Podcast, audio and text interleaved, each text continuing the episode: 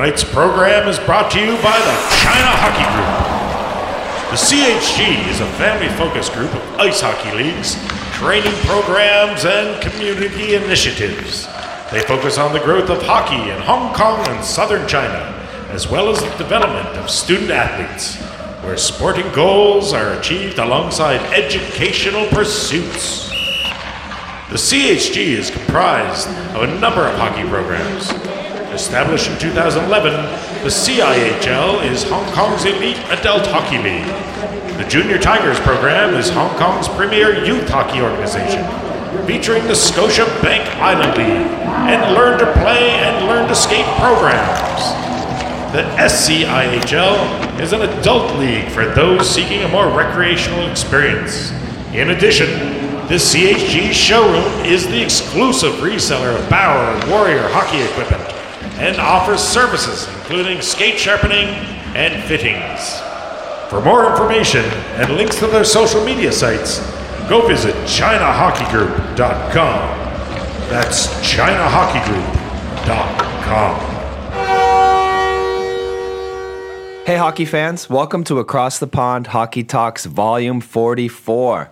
I'm very excited to be here today with my very special guest, all the way from Winnipeg, Manitoba. This guy has been all over the world uh, playing hockey, supporting hockey, promoting hockey. Um, he's currently uh, the host of the Gooch Live, which is an incredible podcast, which I've been very fortunate to be a part of. And I want to welcome to Across the Pond Hockey Talks, Mr. Kerry Goulet. How are you, Gooch? I am doing fantastic. Uh, I'm honored to be on your show. I've listened to it. Uh, Jordan LaRoche and John got me hooked on it, so uh, really excited to be here. Oh, well, thanks for taking the time, Kerry. I know you're a very busy man. Uh, your presence um, in the social media world and in the podcast world has been uh, you know, you've been a busy man the last couple of years, and uh, you know, I've been very fortunate as well to be on your show, and I know all the hard work that you guys put into it, uh, you and Jordan LaRoche. Why don't we start right off the bat with a little uh, thank you to Jordan LaRoche, actually, who uh, who introduced me to you and um, is the co-host on Gooch Live. Just tell me a little bit about your relationship with Jordan uh, to kick things off here, Gooch. Yeah, well, as you know, Jordan played hockey in Hong Kong and Asia and all throughout the world. Uh, uh, he had suffered a concussion over here in in London, where he was going to school. And uh, John, his father, got a hold of Dan Blackburn, who had helped uh, uh, John uh, Jordan actually uh, become a better hockey player, goaltender, of course. And John called Dan, and Dan, of course, and I very good friends, one of my uh, all-time greatest mentors. He's just a, an incredible guy to be around. He had told John, listen, you got to get a hold of Gooch. Uh, that's my nickname, of course. And he's, he knows uh, the concussion space because he started stop concussions with Keith Primeau and Wayne Primeau, and he'll be able to direct the traffic. And John got a hold of me. I got him straight to Guelph with Scott Holler from Shift Concussion Management and basically uh, helped Jordan through a very dark time. And about three years after that, uh, I got a call from John saying, "Hey, listen, uh, Jordan is um, has uh, got through his schooling, and he's really interested in possibly interning with the company. And I thought of you, Gooch. I, I wanted to come and be a part of your great organization because I want to teach him how not to do it. And I thought, I thought that was kind of funny. And, and uh, because obviously I'm unconventional. I, I'm, I'm not very schooled. Uh, you know, I use the old adage. I, I got grade 12, but that's grade 6 twice. So I'm really just out of the box, right? I, you know, here I am at 62, Facebooking, TikToking, Twitching, tweeting, and all these other crazy things. Who would have thought it? Uh, but I've been blessed. And, and having Jordan join us and be the producer of the shows, and we're doing so many great things. And, and 2022 is just going to be an absolute uh, phenomenal year for us. And I got to say, uh, without Jordan getting concussed, uh, some of this could not be possible. So thank you, Jordan, for doing that. And thank God he's uh, better and, and of course, uh, has introduced me not only to you, but uh, great people all around the world. Well, it's been an incredible match so far, Kerry. And, uh, you know, if people can't tell already, your passion and, and your enthusiasm for hockey just kind of bleeds out of you. And it's really fun to listen to you guys, and you're doing a great job. So, congratulations on the on everything you guys have been doing, you and Jordan. And uh, let's get right into the life of Kerry Goulet here, folks. Um, I'm really excited to have you here, Kerry, because I know you've you've been all around the world and you do so much for the game. But I want to take you back to a young Kerry Goulet growing up in Winnipeg, Manitoba. Tell me a little bit about your childhood and when and, and how you fell in love with the game of hockey.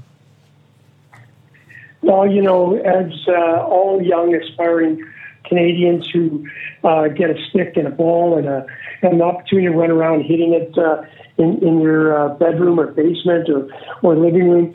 Uh, I fell in love with the game uh, from my mother. Actually, a lot of people fall in love because their father played the hockey, played hockey, and my dad didn't. He wasn't a hockey player. He wasn't much of an athlete. Uh, he worked for the Canadian National Railroad, uh, worked shift work, and my mother really became my father. And that's no discredit to my my wonderful father who I lost back in 2011. Um, my mother was a speed skater and had the opportunity to almost represent Canada at the Olympics. But back when she was going through her speed skating uh, world, um, they didn't have much money. And unfortunately, it took money to allow you to, to move on in that sport at that time. And, and she never uh, had the opportunity to, to, to live that dream. Uh, and I got the opportunity to go uh, skating with her. And because she was a speed skater, uh, you know, she had those long blades and, and, you know, those long strides. And I was probably three years old, just almost just walking, if I recall it correctly. And I remember the vivid uh, memory of it is not so much skating with her, but freezing on the back end of a scarf that was wrapped around her hips as she was skating in the St. Vital Park, which had a figure eight outdoor uh, skating facility. And I was there with this scarf around her waist, and I had those uh, double blades on each skate. And I remember her pulling me around like I was on a toboggan. Wow. And it was that that really gave me the, the, the, the love of skating first. Obviously, the experience of being outdoors. Uh, a lot of people have not had the opportunity to do that. And that was where the love affair with skating came. And obviously, my mother was a speed skater, so I had some natural ability. And once I went up until grade uh, to the age of six, I, I I was already a very good skater because my mother was already teaching me. Uh, the game became easy for me in the sense that if you can skate, um, all the rest is comes naturally. Absolutely. Uh, you know, you got to learn how to be a goal scorer, and you got to learn how to shoot a puck and pass a puck. But if you can skate, as you know, it's a huge difference. So that's that's the first memory of it. And plus, living in Winnipeg back then, uh, you know, summer was short, winters were long. I lived in a uh, an area where there were six outdoor rinks at the Winakwa Community Club. So for me to get to school, I had to crawl over six outdoor rinks so we would take our skates and our sticks, and we'd be on the ice more than we were actually in school. So uh, I was blessed. I was, given a lot of opportunities that a lot of people weren't given.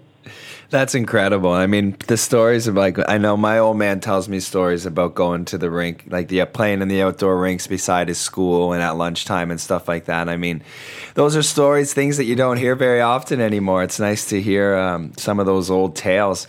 So, uh, Gooch, you're playing. Uh, well, my, you yeah. If you don't mind, mind me just adding one real quick part to this. Yeah, go right um, ahead. It's all you, buddy. My last, my last, yeah, my last name's Goulet, so I'm supposed to speak French. That's and right. My father was a, uh, was a Frenchman, and my mother was Scottish, and my mother went out the word of the English. So uh, we spoke a lot of English in our household. So my French class uh, in in junior high was the first class every day in the mornings, and we would get caught uh, at the rink. So we'd wake up in the morning, we'd sneak out early. We'd, a bunch of us would be playing hockey, you know, shinny hockey on the pond.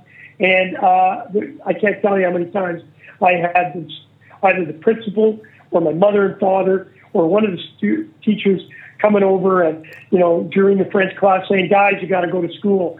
And so I never learned French because I was too busy playing hockey. So, and that's a true story. Uh, you know, a lot of people uh, don't realize that the love of hockey, once it's in you, it's really tough to take out of it. And you could do it 24 hours a day. And, you know, I was caught as a young boy, you know, sleeping in my hockey gear. So those are those are stories that a lot of people hear and they say, ah, come on, that's not true.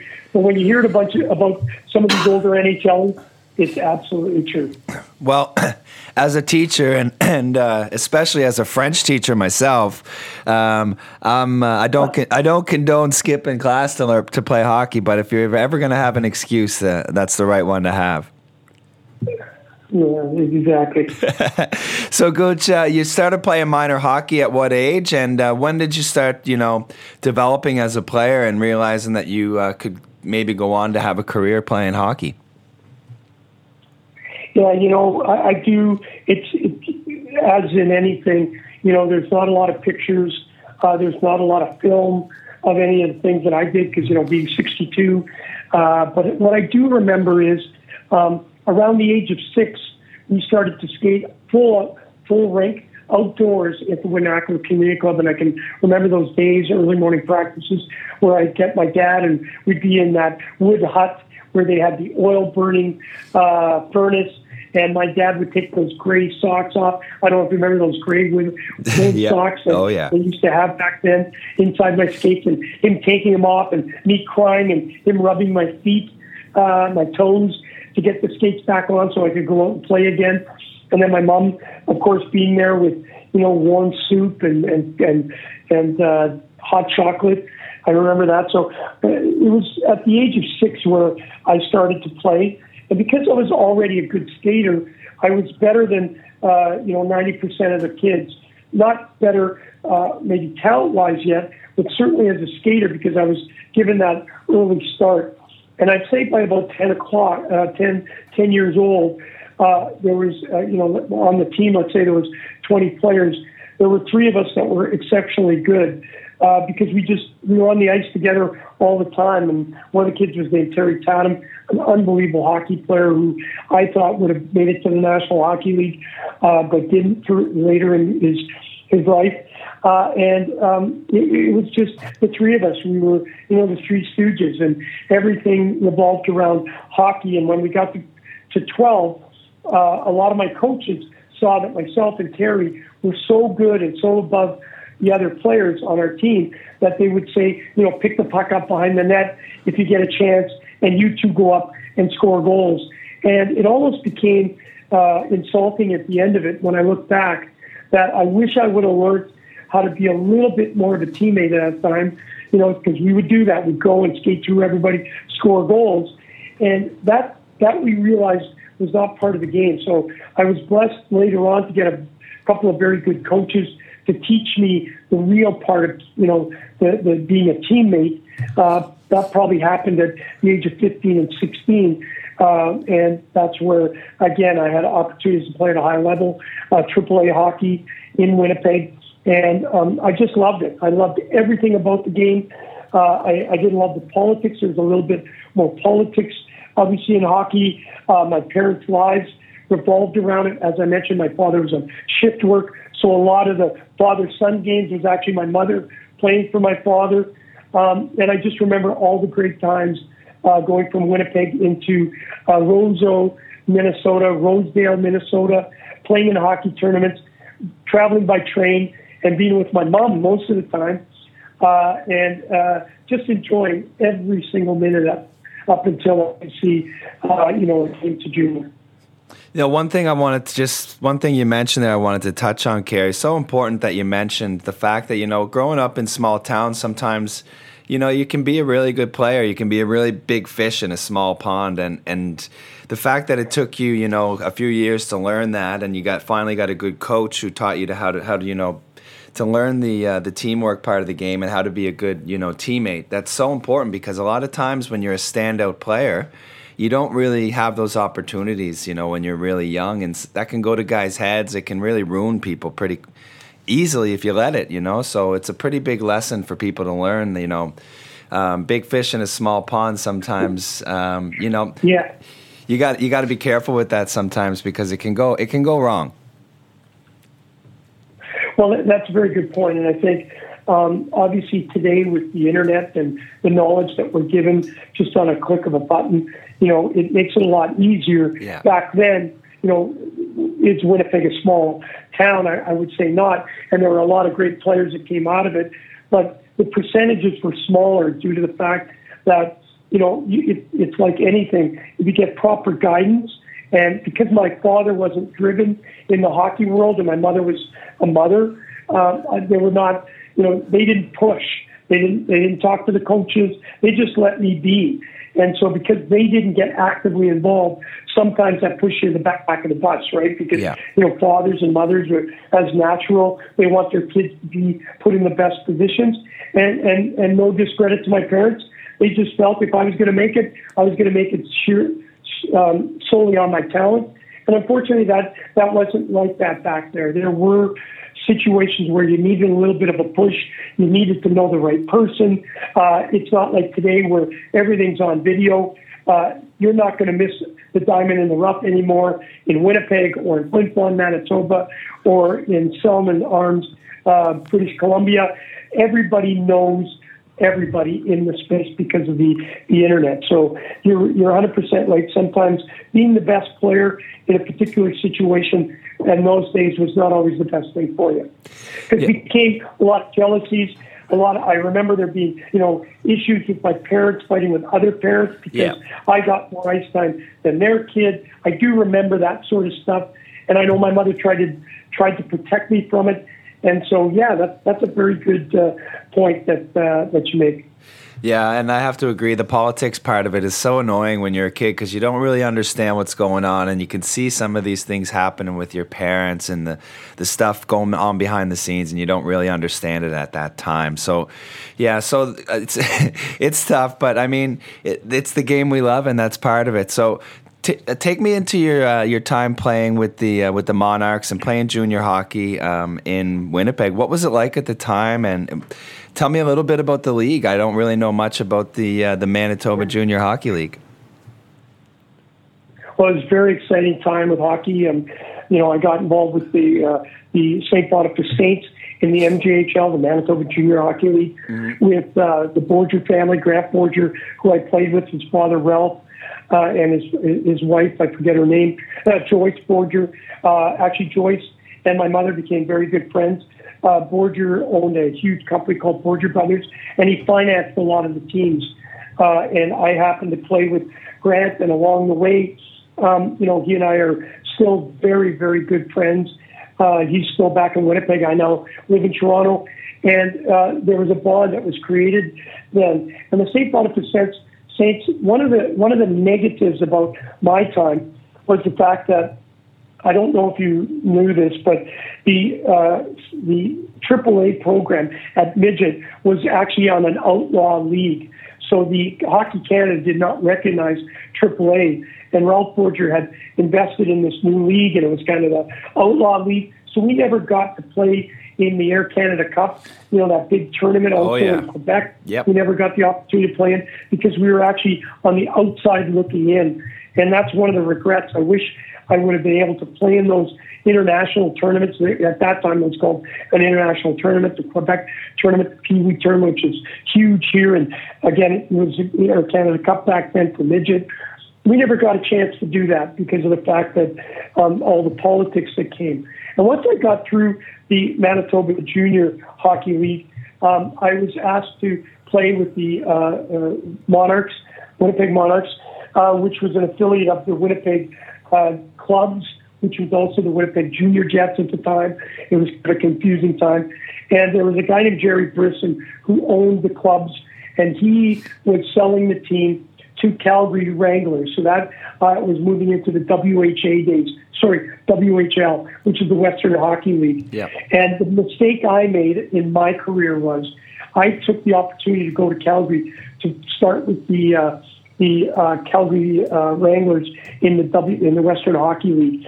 And when the team was purchased, the team actually got on a bus, and the front office and everything moved from Winnipeg.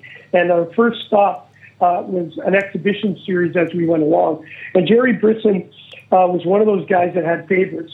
And one of his favorites was his son, who happened to play my position. So I can just tell you, you know, without getting too deep into the politics, Yeah. anytime that the owner's son, and he was also the coach, you know, he would, you just didn't have the same opportunities. Let me leave it at that. Yeah. Without being uh, vindictive. Yeah. So off we went. Uh, we got to Brandon, Manitoba, playing the Brandon Wheat Kings, and in those days they were there was a, a, a line called uh, Propp Allison and uh, Derlago, and they were three of the best hockey players uh, you would ever know. Brian Propp, obviously, you know, uh, playing for the Philadelphia Flyers, Jamie Allison, and uh, Bill Derlago. They were the best. And we got to play against them on an exhibition game. We were down 3 1. I hadn't played in the first two periods at all, didn't see the ice. There was a big, huge bench brawl back in those days. Everybody cleared the benches. And I was in a very tough dude, I'll be honest. Yeah. I was pretty talented. I just, I didn't understand fighting. I mean, look, God, it's a beautiful game. Why, do we, why do we have to do that? And in the bench brawl, uh, everybody grabbed somebody, partnered up, and I actually went to their bench and partnered up with their trainer because I knew at least I had a chance.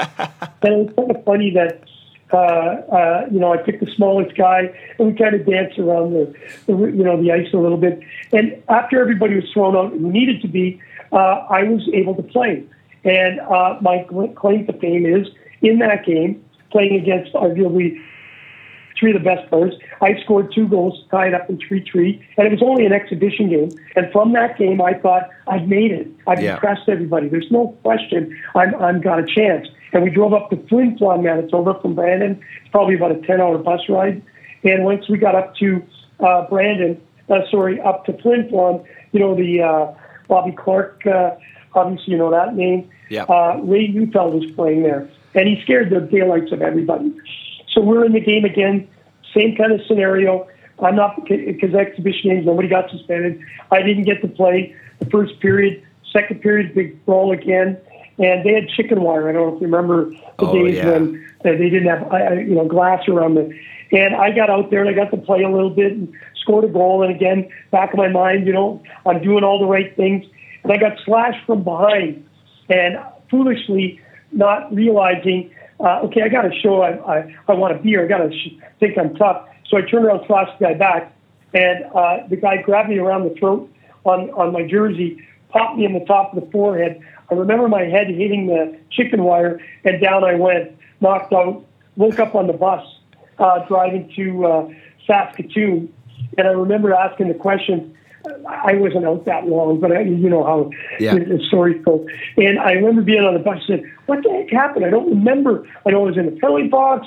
I know they carried me out. All that sort of stuff." Somebody said, uh, "Gooch you picked the wrong guy. You slashed Ray Neufeld." Well, Ray Neufeld happened to be one of the toughest players not only in that league, but also ended up having a pro career in Boston and, of course, Winnipeg. He played for the Winnipeg Jets a tough, tough guy, very nice guy. I got to meet him years later, we kind of laughed about. I actually had him on the show. We Yeah. talked about it, and, and I'll shorten the story. So what happened is, I just thought every place I went, I had an opportunity to show my skills. But the coaching staff, who was obviously uh, manipulated by Jerry Brisson, uh, just didn't want to see me succeed for some reason.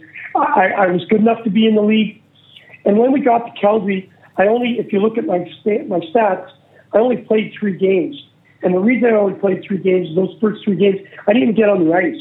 So I made a decision, along with a couple other guys, that I wanted to be traded because I just didn't see the future there.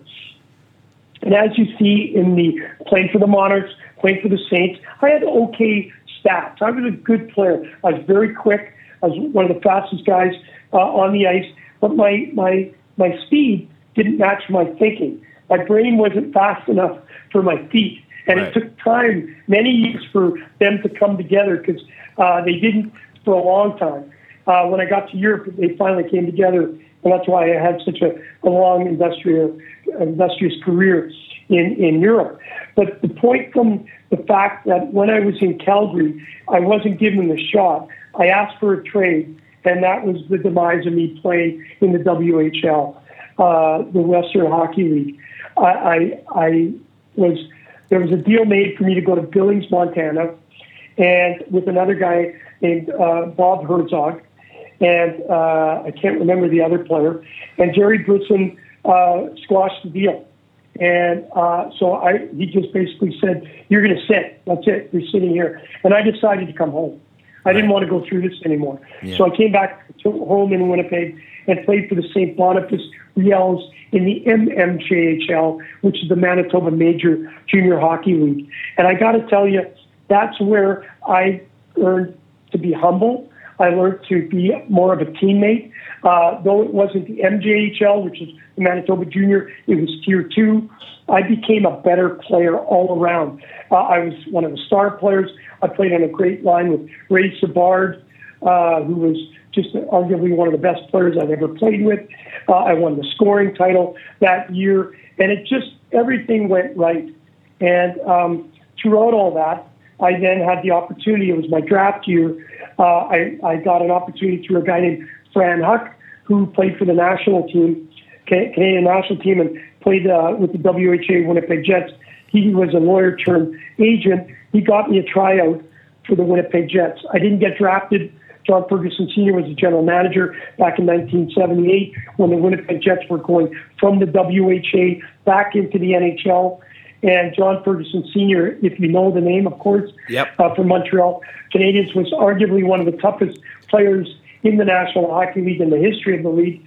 Um, he was the general manager, and I got to go to pre-rookie camp. It was very, it's like a, a, almost a walk-on now. It's, uh, it's they're looking for the diamonds in the rough. And I got a chance to go out there, and it was at the Winnipeg Arena, which is no longer, and it was a two-game uh, opportunity. And I thought you were there to show your talent, but unfortunately, I went 0 for 6 in the fights that I had. And what they were looking for, they weren't looking for uh, a player that had skills specifically. They were looking for a player who was talented yet was tough and and could fight and could you know be that grueling type of player because they would draft all those other type of players. And so I recall uh, after that, you know, being discouraged, and I got a call up to to meet with John Ferguson Senior, general manager at the time. And basically, he said to me in 1979, "I've got the letter still on my wall. It's my cup of coffee to the NHL from him with the Winnipeg Jets logo, and uh, invited me to camp. And then he actually called me in the office with Fran and said, "Kerry, you know what? You're a pretty talented guy." I just don't think you're tough enough to play in the National Hockey League. And that was coming out of the mouth of the toughest guy that probably played played in the NHL. And I was I didn't know what that meant. What did tough enough mean? And so when I went back home and you know I realized that I in those days you had to be more than just a good hockey player. You had to have grit. You had to be a fighter. And when I ended up traveling to Europe uh, later on in my life, I realized what toughness was and because as a as an import, everybody was chasing around the ice. Um, so I got lucky in the sense that had those had that not all happened, I may never have got to Europe and experienced what I experienced. So I look back and I thank Jerry Brisson actually for giving me the opportunity of not playing in Calgary. Had I stuck it through, who knows? I may have had the opportunity to play in the National Hockey League. Not sure. Can't look back. But I know for a fact that I probably wouldn't have had the, the journey I did going, starting out in the fourth division and ending up, you know, doing what I did in Germany. So that's kind of the junior platform, you know, not getting drafted, uh, getting an opportunity to go to a pre-rookie camp, being told I wasn't tough enough to play, discouraged like anybody would be, kind of gave up the game for a year, and then got back into it playing what's called senior league. It was called the Cash League, and I played for some great teams, a great coach, Dan Bonar, being a player coach who played for the LA Kings. Um, and I got lucky. I just played with some great players, won a couple scoring chances, got to Thunder Bay where I, I was able to win an Allen Cup, and that's how my journey to Australia, uh, sorry, to uh, Germany started. Well, that's quite a that's quite a story, man. I mean, just getting that getting that cup of tea. Not too many people get that opportunity, and also uh, you know, to continue on to play senior hockey and win an Allen Cup is not. It, it's one of the oldest trophies in Canada, isn't it? Um, um, I keep hearing that. Uh, you know, I've seen I've seen the the Allen Cup on TV. I've never seen it live, but I know it's a very prestigious trophy and uh, something that must have been really cool for you to be a part of. Well, yeah, back in uh, back in those you know the '80s, uh, I won the Allen Cup with the Thunder Bay Twins in 1988. Uh, and uh, a lot of people may or may not know uh, when when I was when my dream was done at 20, I got involved. I wanted to be an entrepreneur because obviously I didn't have a formal education, so I couldn't be a doctor, a lawyer, or dentist. So I, I had to do something. So I just fell in love with, you know, starting little businesses, and you know, I was a typical kid that had a paper route um, and lost money on it, but certainly had some fun learning how to be a business kid. And um, I, I, it's too long a story to tell on this particular program, but I'll just give you the real quick nuts and bolts of it. I got involved in the DJ business uh, when I was 20. It was through a friend of mine. I was still playing junior hockey. He needed some money for his little business startup, so I gave him some money to do it, and uh, it was my, my per diem that I was getting playing junior hockey.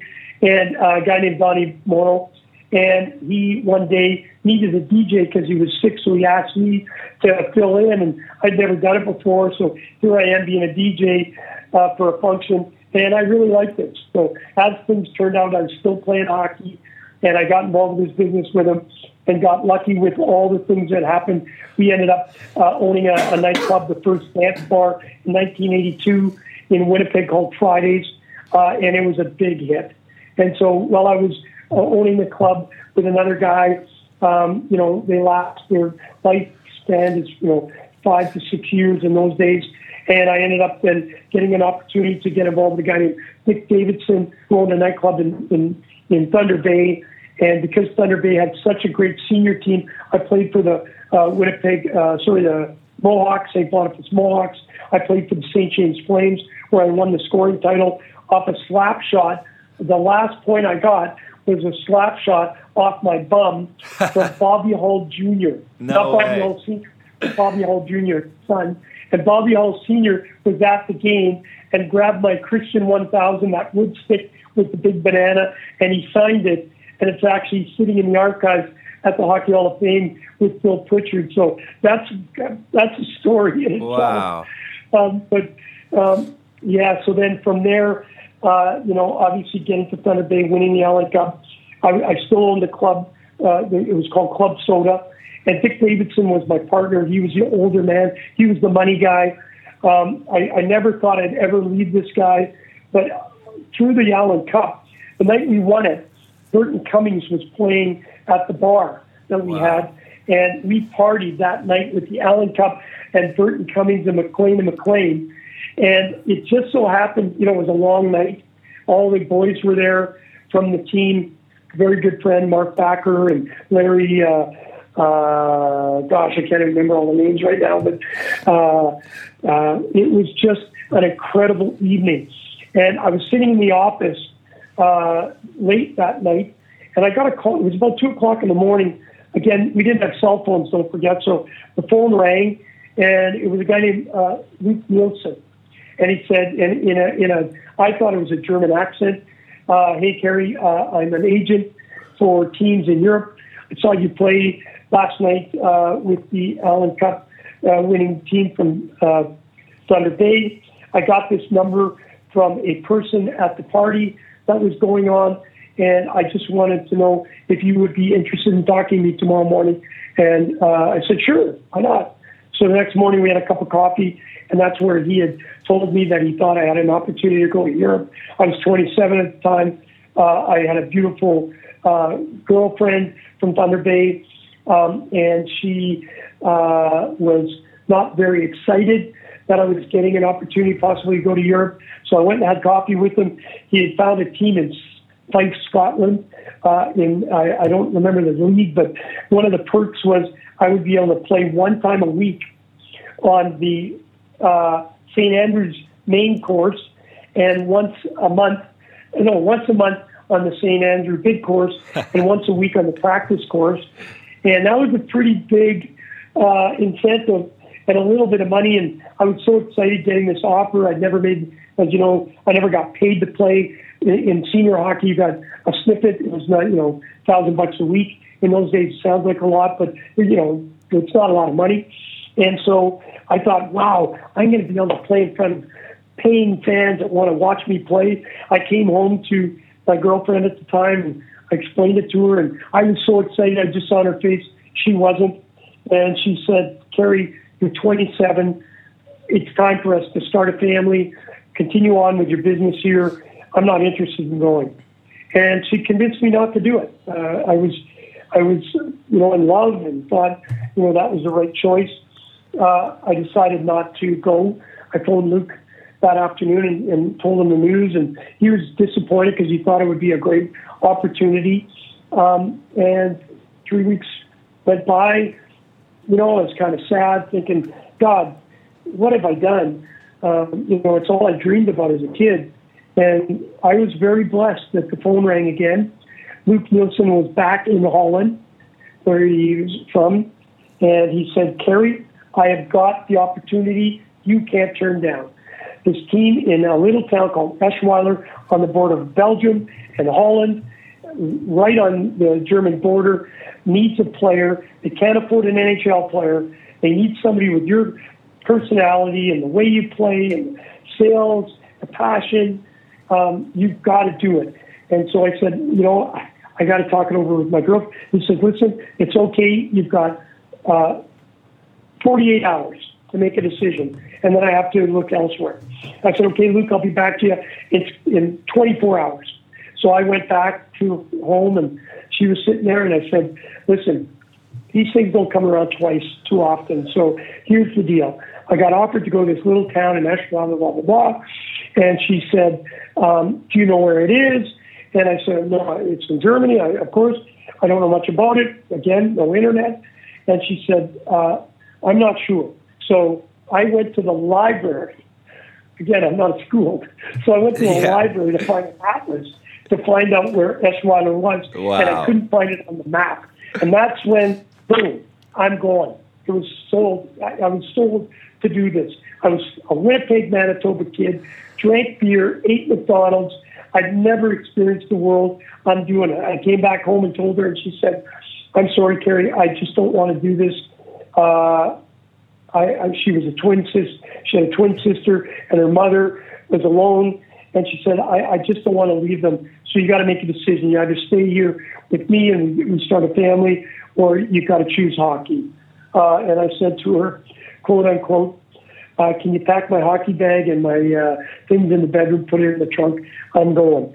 And I actually did it. I, I left without her consent, never thinking I'd ever see her again. It was tough, and I never looked back. She came over for a few months, hated it, went back home, and then I played 16 years. So that's that's kind of the mix of how I got uh, through junior, through senior, and then obviously getting over to uh, Germany. That's an incredible story. I mean, all the way from you know, you took. It looks like you took. You know, when I'm looking at your your stats from your career, it looks like you took ten years off of hockey. But obviously, you were still playing, and you were still playing senior hockey. I just don't see your stats here. But uh, yeah, to go from you know, you know, being a DJ and and you know traveling around playing senior hockey around Canada and not really ever giving up on that dream is pretty special story. And you know, getting that call to go to a small town in Germany, you're like you said, you're 27 years old at this point. Um, what are what what prospects do you have? What's your future going to be like? That's a bold move at 27 to go over to Germany, and uh, you know you started off in Eschweiler and you know, I'm looking at it, you know, 104 points in 20 games. Uh, pretty crazy way to start. Uh, obviously, you got off to a to a quick start over there and uh, helped your team, and, and things started, you know, improving for you right away. So, Tell me a little bit about the journey you went through uh, across Germany. I, you know, I, am looking at your stats here. I can see that you played on many different teams. Um, you went from Germany's fourth division up to Germany's second division. You know, it's a couple good playoff runs by the looks of it. Um, and you had a, a, 99 goal season in 1997. I mean, some crazy things. That tell me a little bit about that journey through Germany and how you ended up um, having so much success over there. Well, thank you. Uh, that's very kind. Um, you know, when you look at stats, stats are sometimes deceiving, and, and um, you know, I couldn't have done any of this without obviously with my mother and father supporting me through, giving me the the ability to do what I did. Uh, obviously, the business part, being older, going over there with a little bit of a business background, being a uh, I don't want to call myself a salesman, but I was able to to communicate. I could walk into a room and speak to one person or a thousand people. Uh, I was given that gift by my mother. that helped me tremendously. Again, not a lot of English spoken when I got there. So um, the long and short of it is, when I arrived in in Germany, um, it was to a fourth division team, and it was a beat up rink. Uh, it no longer stands. Uh, it was torn down just last year. Um, it was something out of a movie um, because here's this small town kid. Winnipeg is not a town, but s- small mentality. Never left uh, uh, Winnipeg outside of you know the typical USA uh, and maybe some vacations. Uh, and had not traveled over any of the seas. Here I am packing up a bag, flying into Schiphol uh, uh, uh, airport in Amsterdam. Luke Nielsen picked me up in a turbocharged Renault, and uh, the rest is is a blur because I remember leaving Schiphol and traveling at speeds I never thought were possible on the autobahn and arriving to this little town uh, called Eschweiler, and it was a it was the best story a guy could have. Um, when I arrived, um, it was almost like a, a parade for me. I was Canadian. Yeah. Um, you know, they didn't they didn't have a lot of Canadians in this small area. Uh, it was right on the border of Holland, so that was a good. That ended up being a big bonus to me. And again, it was before the EU was formed, so you know you had to show your passport to get in and out of Germany to Holland or Belgium, and and so that was really cool. I could be in three different countries in 15 minutes and show my passport Wow. five times. Wow. Uh, you had to have four different currencies. It was just a bizarre way of living, and I loved every minute of it. In Germany, there was only MTV and a little bit of Sky Sport out of England uh, and CNN. Those were the two channels that I lived on. But I could go over the border in Holland, and they all the movies were uh, had uh, Dutch subtitles, so everything was still in English, so I could actually go to the movie theaters. And the funny thing about a movie theater there is they would stop halfway through the movie and they'd have a smoke break. So we thought that was kind of fun. Uh, yeah, one of the funniest things. Yeah. So I got there, um, and they would treat me like a rock star. Uh, the other import was a guy named Joseph Chastik, uh, played for the Polish national team, and then everybody else was German. So you could only have two imports, whether it be Canadian, American, uh, a Russian, Czech. It, you could only have two of them that were non-Germans. And so um, I remember uh, specifically uh, Helmut Vienden and his beautiful wife, who we lost, Annetta, were the ones that greeted me at the at the rink. And Fossbender was the general manager. He was kind of a crusty old German, uh, I would say almost chauvinistic. He didn't really like women. His car was more important than than his than his wife. Thought that was kind of funny. Yeah. Uh, but still, it was just that whole kind of aura. I get into this rink, the place is jammed. Like we're talking full. It, it was a rink that maybe held 1,200 people, but there was like 2,000 people in this rink, and um, it was like a like a out of a fairy tale. Like, why are these people all here? So I took it to the, oh, they're coming to see Gooch play. So we had a practice, went downstairs. The dressing rooms were the size of a toilet, uh, very small dressing rooms. There were 20 of us in three different, they called them cabines. So there were, they, they weren't big enough to hold the whole team. So we actually were in three different dressing rooms. And yet the only time we met as a team was when we got up to the ice surface and sat on the bench. Uh, so that was kind of a, a new new beginning for pro hockey. And I remember getting dressed, and Joseph, of course, couldn't speak English. I couldn't speak Polish or German, nor could he speak German. Our coach was a Hungarian, uh, Peter Haida, and uh, he didn't speak very good English. So I was kind of in trouble because there were only a few guys who could speak a little bit of English. So we get upstairs because our dressing room was down below. The place is rocking, like it's unbelievable. And I had the Jofa helmet on and had the sweater tucked in the back, thinking I was going to keep.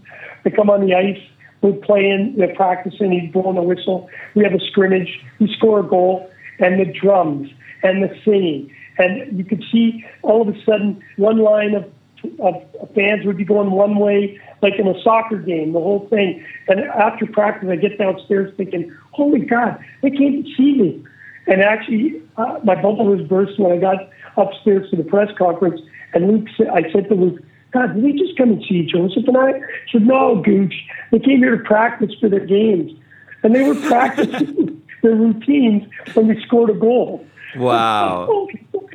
Isn't that incredible? They came to see me. So um, it was absolutely, they're converted soccer fans. So everything was planned. It was, it was great to watch. So, anyways, long story short, I, I get into the press conference and they're talking away. I still have newspaper clipping to prove this happened. Uh, uh, the press is talking. There's maybe 10 or 12 press people. There's cameras and, and you know, news reporters. Obviously, we didn't have the internet. Um, and so they're asking questions, and the, the boss family, the president, gets up and says, okay, and now they just finished, you know, introducing Joseph. He wasn't quite as exciting because he was Polish, right? Because I'm a Canadian, so I, they leave me to last. And they introduced me in German, and I hear, and Kerry Goulet, and then I heard Calgary Flames, and then I heard American, and then I heard NHL player. And I'm hearing all these words while they're speaking German, and Luke's sitting beside me, and I'm saying, Luke, you should have got the right guy? yeah, yeah, just go along with it. Just say yes to everything. So I get up there, and they're asking me questions, and I'm nodding my head, and yeah, love to be here. Yeah, hey, it's great to see you. And so I'm just, I, I got a shovel. I'm just throwing stuff out there. Yeah. I never said I was from America. I never said I played for the Calgary Flames, and I never said I played in the NHL. The next day, the report in the newspaper is Kerry Goulet from the Calgary Flames, the American, is here to be our first NHL player. Oh my gosh. And I never really looked that down for a, for a long time because people thought I was you know, telling a story and that. Yeah. Uh, and that's how my love affair started with Germany. The unfortunate part and the good part is uh, two weeks into it, my second exhibition game, uh, my feet were taken out from uh, underneath me, and I slid into the boards, uh, hurt my shoulder, and was knocked out. They had to take me to hospital by ambulance. Um, I was woken up in the hospital, and uh, there were five German doctors standing over top of me, obviously talking German. My German was zero, other than Hogan's Heroes. I knew what a beer was, and I knew Achtung, and I knew Schultz. So I knew that I was in trouble with these guys talking, not understanding anything. And uh, it ended up that they didn't really know what was wrong with me. And I had hurt my shoulder, and they were really concerned about it. They never did anything about my head. They never talked. I was dizzy. I had. I was vomiting. There were issues, and they wanted to keep me in for a week. And uh, my mother was flying into Schiphol Airport, which is about a two and a half hour drive uh, on Wednesday, and this had happened on the weekend. Uh, so I had decided that I was going to sneak out. I, I, in those days, you didn't have to stay under the protocols, so I couldn't get anybody to drive to Schiphol. So I snuck out, got rid of the hospital garb. Didn't want my mother to think I had turned into a doctor. So I drove to the airport, picked her up in Amsterdam, drove back home, never told her the story. And on that drive home, I knew there was something wrong. There was a fog. It just, I just didn't feel myself. However, I battled through it, played a full season, uh, and then 18 months later is when the word concussion came into my life, uh, and went through some very, very, very dark times. Uh, Yeah. and that's how I got. So there were no Uh, there, were- there, there were no concussion spotters in the stands at, uh, in those days. No, they, the the talk of it because I was knocked out. Nobody even talked about that part of it, Right. and so it was kind of blown over, and it was really my shoulder, and that's what they were mostly concerned about. But the, that's part of it. Sounds bad. Again, had that not happened, I wouldn't be probably doing what I do today. Right. So then I got through it. It was it was dark and ugly and suicidal thoughts, uh, all the things that you hear about in concussions. This was 1989, where you know you sucked it up, you played through the pain. Uh, if it ain't broke, you played. And I never missed a game. I played nonstop, uh, and and um, you know the story is is very deep. So I'll leave it in the fact that I was blessed. I got through it, and I got to play until I was 41. Uh, so that was at 28 when the, all hell broke loose for me. Um, and I got through it. And, and I got to play on some very good teams. You mentioned Eschweiler. The numbers I think elite prospect and hockey DB don't really depict the whole whole career because at the end of my career, uh, I ended up with 2,009 points. Um, the 12 points actually were scored uh, when I was over the age of 50. So um, I had ended my career with 1,997 points and I had retired at 41. And at 52, I went back to play in a pro game in the fourth division for the team uh, that actually they had retired my jersey in Timmendorfer Strand, and they they wanted to bring me back for their last season uh, game to allow me to score my uh, 2,000 point, and a Wow. dream came true. I got a goal and two assists to get my 2,000 point, which is just bizarre. Like me even telling you the story, uh, you know, it, it, it, I, I can't. It's tough to even believe that it happened. My jersey was retired in 2003 with my best friend Mark McKay, who came and played with me in Timmendorf, and Marvin Glazer. Uh, 29, 18, and 9 were raised to the roof on the same night. I actually get goosebumps thinking about it. Our line had dominated in that city for three years, winning them two championships. And so uh, they would retired our jerseys collectively. Um, and so a fairy tale. Uh, and when I got the opportunity to go back at 52, I thought, wow, 2,000 points, that's pretty remarkable. Um, it was because of a guy named Andy Marley, who was actually uh, a young kid at the time when I was playing in my pro days. He was our stick boy. And he ended up playing for the fourth division team. And he was the guy that prompted it because he always wanted to play on the same line. And um, he assisted on my goal, and I assisted on his two goals. So it was just storybook Wow, that's that in that's itself is amazing. Yeah, and and I don't tell this to brag. I tell it because I think it's important for people to realize you can do anything you believe in, regardless of your age. This was a pretty big feat when you think about it, but I had really good people around me to make it happen. But what's even more incredible is that hockey has given me so much, and that's why I'm so passionate. That's why I give back. Yeah. That's why I work tirelessly with concussions. That's why I work with kids to say your dream is never over until you say it's over. And that could have happened to me in 1979, and I could have became a car salesman or a insurance broker. But I, I believed there was something more. And in 2018, uh, my crazy co-coach from Timmendorfer Strand, who had suffered a major stroke and uh, lost a bunch of his memories, ended up coaching the fifth division team in Timmendorf. They had gone bankrupt and had taken it over. And the city was getting prepared to, to close the rink. And Timmendorfer Strand, if you look on the map, is north of uh, Hamburg. It's on the Baltic Sea. It's a playground of the rich for the Hamburg uh, populace. It's a beach resort, 75 people in the winter, 7,500 people in the winter, 150,000 in the summer. It's crazy. It's LA only for the summer months. yeah, Uh, and I got a chance to play there for eight years. And so to end the story on the German and all the things that happened, uh, I was gifted the fact to watch the Berlin Wall fall on November 12th, 1989. I was there when the wall was uh, being uh, broken down on that day.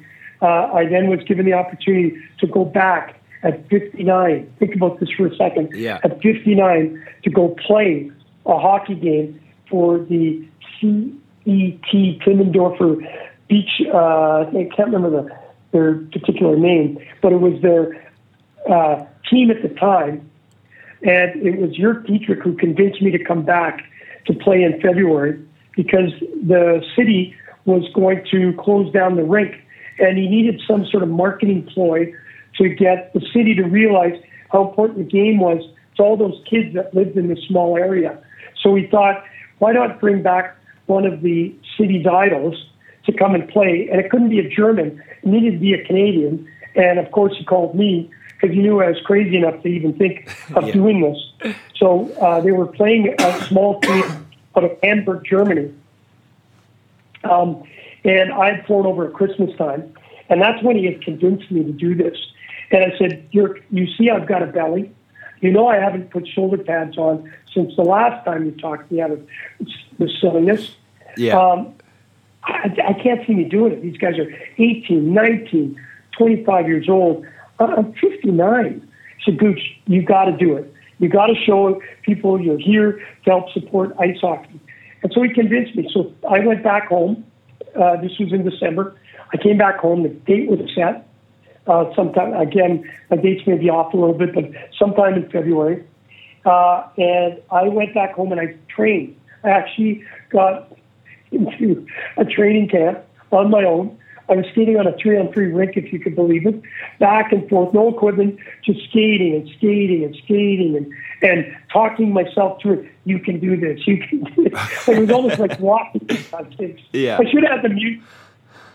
Would have been better. And again, I, I'm telling you a story, but it's all documented. It's not, you know, making, you know, people can make stories up. So, but yeah, I can vividly remember, you know, those nights like getting through it. So I'll speed it up. I, I, I get in shape as best a shape I can for a 59, 59 year old fat guy. The one thing though hockey gives you is the ability. You never lose it. You, you may your legs get old, you get slower, but your mind doesn't, and you can always figure out ways of doing it. And don't forget this is on Olympic ice surface, so I knew I was in a little bit of trouble. So I'm flying over there Tuesday. Wednesday there's a, a press conference, uh, and they've got a TV crew, crew following me around.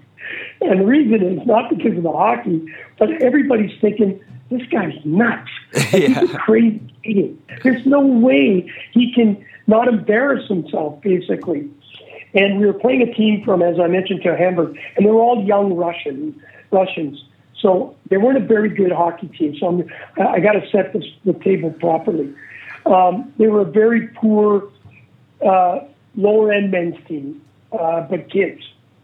So we uh, Wednesday press conference, they announced everything, and everybody's glad I'm back. And the team had fallen from you know 2,500 fans to roughly 300 fans a game, uh, so things were dismal. And um, they had announced me coming, and press was there. And long story, uh, Thursday they have another luncheon, and um, the game's on Friday. And at the luncheon, uh, I say, "Hey guys, great to be here. See you later. I'm going back to my hotel." And Jörg says, "No, no, no, no, no. There's practice tonight." I said, "Jörg, there's no, there's nothing in my contract here about practice. Practice about practice. No." And he said, "No, no, Gooch, you got to come. You got to meet the boys. All these kids. Some of these kids, you, you know, they got their, jer- your jersey at home. They were idols and all that sort of stuff." Yeah. And I thought, "Oh my, God, I got to practice and play." So I I agree, and I, I show up at practice. I'm walking into the rink carrying my own equipment, which is um, not normal. And as I'm walking up, there's like a 300 people in a lineup to get into the building. So I get, you know, I sneak in. Hey, Zach and I kind of got my head in, right? Because I don't want anybody to know that I'm coming in the building yet. 'Cause, you know, I'd be standing there and it'd take forever. So I get in the building, kind of sneak in the back door, get in the dressing room, and it was all hell broke loose. Like it was, they had cameras and people, and and I wasn't ready for it. I I love to get in front of a camera, but I I wasn't ready for this. It was more than what I expected. So we're in the dressing room, and there's these young kids, you know, that have probably probably dated their mother for God's sakes, if, if I'm not mistaken. That you know, they're 18, 19, 20 year old kids. I'm 59, and I'm just thinking I, I've bitten off way more than I I can chew here, guys. So we get out on the on the ice. There's 500 people in the crowd watching practice. Not too dissimilar to the story I told you about Eschweiler. Yeah. But ice hockey fans in Germany are crazy. European ice hockey fans, if you've never experienced it, you've never been to both, go there, guys. I, I, it's a bucket list.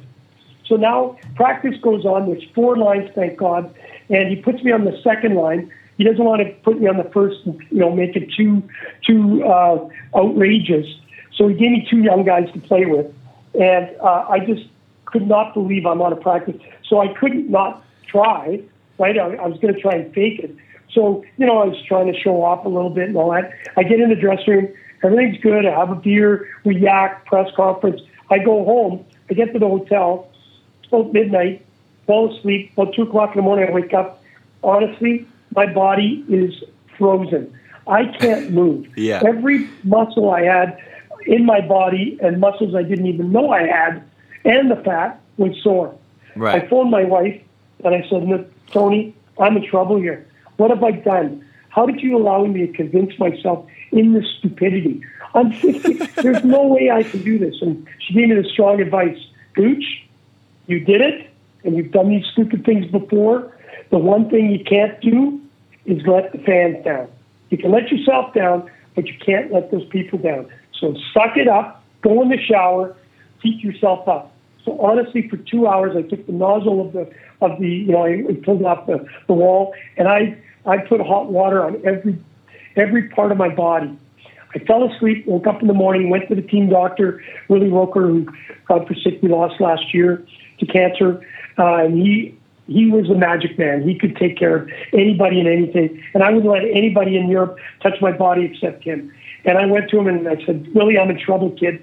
Uh, uh, I got a plate tonight. I don't know how I'm going to get through this. And he said, Terry, I can't massage you because the lactic acid that's built up in that fat body, if I gave you a rub down, you would be as stiff as a board. So here's what I'm going to do. Here's some Chinese oil. He's one of those type of guys, Yeah. believed in natural stuff. And here's a couple of pills. Take a pill uh, when you get home. Take a shower. Rub that stuff on you. At lunch, take a pill. Rub that stuff on you. Uh, take a shower. Just before you're leaving for the rink, take this pill. Rub, uh, rub this stuff on you. Take a shower. Okay, so I follow. And then I, as I was leaving his his um, practice, I said, "Well, really, I've had to sign the DB, the ice, the uh, International Ice Hockey Doping Papers. I had to sign, so you know they could dope me. And I'm thinking it's fifth division. There's no way they're going to check. And Yeah. he said, no, no, it's all natural. Fast forward to get to the game. I come to the game uh, two hours beforehand to get in the dressing room. There are thousands of people outside the building. So the pressure mounts. The, the TV cameras are following me. I get in the room. Everybody's, you know, it's all about me. And I'm thinking, uh, and as everybody's making it about me, I stop. I took a time out to everybody. I said to the young kids and everybody, guys, thank you for allowing me to be here. Let's not make this about me. Let's make this about you. We're here for a purpose. The purpose is we're trying to save the rink. I'm only one small piece of this. Don't go out of your way. Let me be me. Let you be you. Yeah. Don't be any different than what you've been the day before I showed up. Because if you do, you'll put too much pressure on yourself and you'll put too, put too much pressure on me. Let's just go out and have fun. So, fine and dandy. They would announce all the players to come out. Number six, blah, blah, blah. Number five, lights are out, spotlight. And they, of course, I have to come out last. And as I come out, I, tr- I trip on the little plastic piece oh, that, Oh, no. that, that covers the door, and I slide out, and it's the most embarrassing thing, and it's on film. Oh So the place goes crazy thinking, you know, I'm a jokester and that sort of stuff. And through warm up, I was watching the goaltender and I realized I was very lucky because the goaltender was like the goaltender in Slapshot, Ivan Barek. He couldn't stop the ball. Like he was, this kid was in trouble. Yeah. And uh, I knew that um, if I could just skate with the boys, I, I would be okay. Long and short of it, uh, 30 seconds left in the game. We're up 24 nothing. Uh, and my coach turns to me and says, uh, Gooch, it's time for your hat trick. I had already scored two goals Yeah. and six assists. Uh, and uh, I got out there, and I, I remember going to the goalie who could not speak any English or German. He was a Russian, and he he looked. I don't know if you watched the movie Slapshot, but Oh, that yeah. scene where you know he's got all the jitteries and yeah. So you Yeah. remember that scene where he was puck. We, we we put so many pucks on this dude; it was ridiculous, and he was still up for it. So I skated over to him and I said hey, buddy, listen, I- I'm going to try and get my third. He doesn't have a, a clue what I'm saying to him. Yeah. I, I've got to score. I, I got to score for the fans, my third goal. Uh, so when I do, please don't be upset because it's 24 nothing. Yeah, yeah, you know, yeah.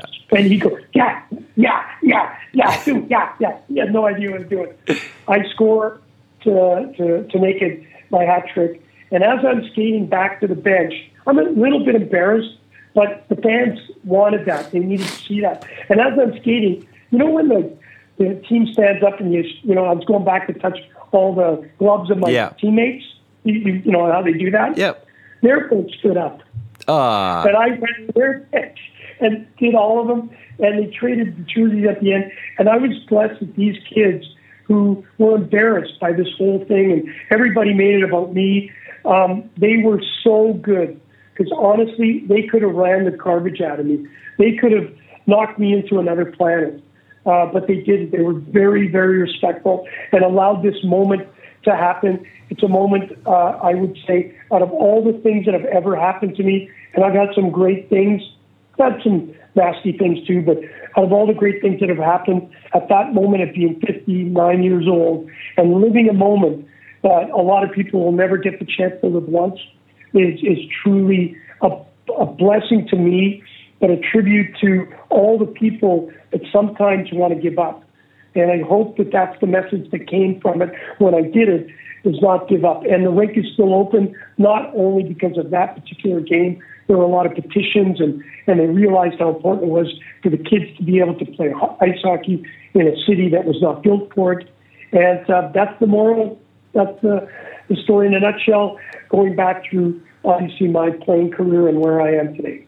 Kerry, that's an it's an absolutely incredible story, and and you know you mentioned you know you want the message to be to for people to persevere and you know never give up on their dreams, but also like people have to understand that the NHL isn't the only way to enjoy a hockey career. I mean, uh, of course that's everybody's goal in hockey. We everyone wants to play in the NHL, but there's other ways and there's other avenues that you can still enjoy an incredible hockey career and play you know travel the world and learn so much and take everything you can you can from the game. And you know like your your attitude towards the game has you know it's incredible because of these experiences that you've had. And you know everybody's journey is different. And you know some people would say you were crazy you were crazy for moving over there when you were 27 years old to follow your dreams. But but really, were you? Because you, you got to you got to live out something that you know you would have regretted for the rest of your life probably if you didn't take that opportunity because you love hockey so much,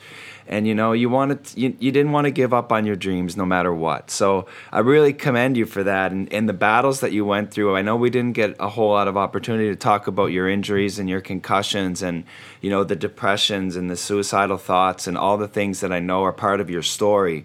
Um, and you know, people can go back and find um, interviews where you talk about this uh, in depth um, on your own show about mental health and concussions. And I and I encourage people to do that because you've got so many great messages and stories to share, Kerry. And you've had an incredible hockey career, like you said, over two thousand points. Um, and when I look at it, and you know, it just makes me smile because uh, I know certainly proud of the, the, the, the person you are right now, but to hear the story and how you became who you are today, uh, Kerry, is really inspirational. And um, I can't, I know we've been talking here for a long time. We're over an hour already. Um, and there's so many more things I want to talk to you Oh, about. sure, yeah. I mean, I'm going to have to have you back on to talk about uh, the start of the NHL season. Um, I'd love to get your thoughts on that kind of, on what That's happened in, in its free agent signings and all of those things. But before, be- I, I'm going to leave that for now, and I just want you to, uh, before I let you go today, tell me a little bit about what you've been doing um, to help grow hockey around the world. I know you've been involved in a lot of charity events. Uh, you've been to Australia. You've been all around the world. Um, trying to promote the game. Um, tell me a little bit about some of the exciting events and things that you're involved with, and we'll finish it on that.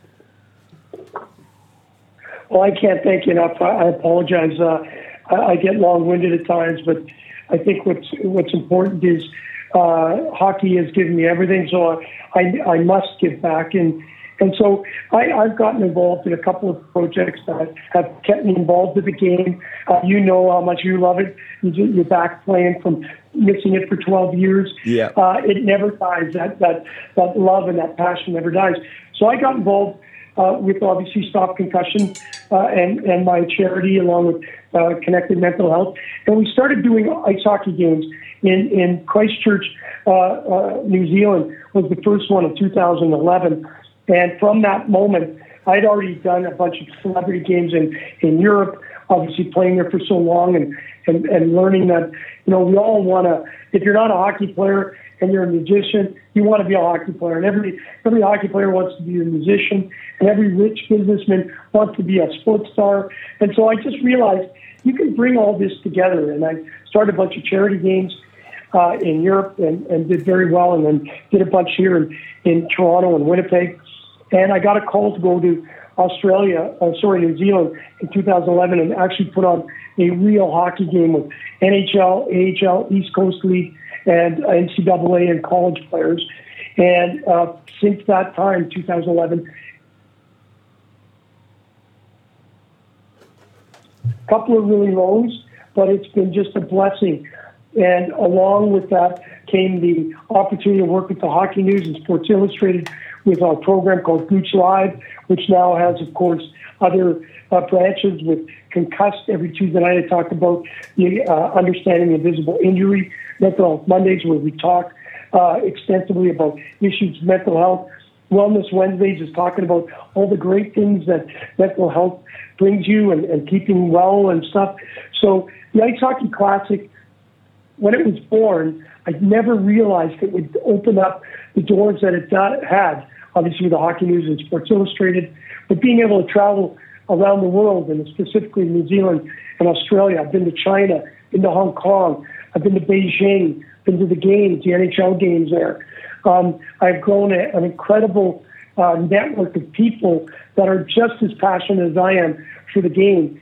And once we get out of this pandemic and we get back to living what I hope is a normal hockey life, uh, even at 62, I'm not shutting down early. I'm going to be going hard to bring this great game as best I can to people that have never experienced it and people who have experienced it that maybe want to just be a part of something bigger than the game. And I think that's what our Ice Hockey Classic is. It's not bringing two NHL teams to a country, which is absolutely amazing. It's about bringing the youth NCAA players, AHL players, OHL players over and playing in front of massive crowds. We've got Brent Burns there. We've got Chris Driedger, who's now with Seattle. We've had Kyle Kutz, who's retired, Zenon Konopka, uh, Chris Darling, uh, just great, uh, Scott Darling, sorry. Uh, so many great players have come along with us to allow us to go into the into the cultural part of the game and play with kids and, and show fans how much this game means to us and how much it can give back. So uh, I've been really honored to be able to bring the Ice Hockey Classic. It would have been our 10th year in 2020. Um, unfortunately, the pandemic had slowed it down. But uh, uh, in 2022, we are planning uh, a outdoor game in Queenstown. Working on coming back to Auckland and Dunedin. In Australia, we're going to go to Adelaide, Melbourne, and hopefully Sydney or Brisbane. Uh, so the future looks bright. We just need to get this craziness behind us, and hopefully uh, we can meet you over there and we can have a hockey game. I'd love to be on the ice with you. I'm just going to have so much fun with the boys uh, when we get a chance. So I'm looking forward to that. Yeah, Gooch, I really hope we can make that happen. And uh, just to just to end things here, I want to thank you so much for all the hard work that you've been doing. I know how uh, you don't know how much it means to people over here in Asia to have uh, to have somebody like you and, and when, when events happen in China, when events happen in New Zealand, when events happen in Thailand or Malaysia, uh, we need great people in the hockey community, in the hockey world, and great expats like yourself who, who take the time to give back to the game they love and to help grow it around the world. And if it's not, if it wasn't for people like you, Gooch, uh, the game wouldn't be growing as fast as it is over here. So thank you so much for everything that you do. Gooch Live is an incredible program. Um, I wish you guys nothing but the best for you and Jordan. And uh, yeah, really looking forward to the hockey season. And uh, we're going to have to talk again soon, my friend, because we have more to talk about. Well, I can't thank you enough and, and giving me this platform. And I'll tell you what, uh, next week starts a training camp, September 22nd. It's fantastic, and I look forward to getting you on our show. We're going to be talking about every division, so I love uh, you know, the second week in September, I'll get Jordan contact you and we'll get you on and get the perspective of how excited everybody over there is about the new season. You can ask all the questions that you need to ask because we're digging deep right now. We're getting all of our, our analysts and our journalists together. We're a small little company. Uh, but we're really excited about bringing ice hockey to you and to everybody around the world, and we're glad that you're a part of us. So uh, thank you for taking time with me today. Thanks a lot. I really appreciate it. Ladies and gentlemen, thank you, Kerry Goulet, the Gooch, for being on Across the Pond Hockey Talks. That was Across the Pond, and that's a wrap. All right, Gooch, that was incredible, man. Thank you so much for taking the time. I know I, am keeping you up late at night here, and so uh, thank you so much for no, giving me some of your time. Thank you, sir. Yeah. Right on, buddy. All right, take care, Gooch. Let's talk again soon. I got lots more questions for you, especially with this. Uh, yeah, yeah, yeah. This, the, the, offer sheet offered to Kotkaniemi. I wanted to get your opinion on that one. Well, you know what? We're going to do we're going to start not this weekend, the weekend after, but you can, I can send you, we're actually doing a show on Wednesday about that. So we'll send you the clip. Sounds great. Sounds great, Gooch. Okay. All right. Take care, bud. Yeah. We'll talk about all the divisions. Okay, buddy. Sounds Thanks. good, Kerry. Take care, bud. Have a good have a good day. Thank you, thank you, thank you to our amazing sponsors, the China Hockey Group, Wheel Hub Asia, AccessoryHouseGlobal.com, Yardley Brothers Beer, and of course, Sunset Studio. Check us out on Facebook and Instagram at Across the Pond HK. Email us, send in your comments and questions to the show at any time at acrossthepondhk at gmail.com.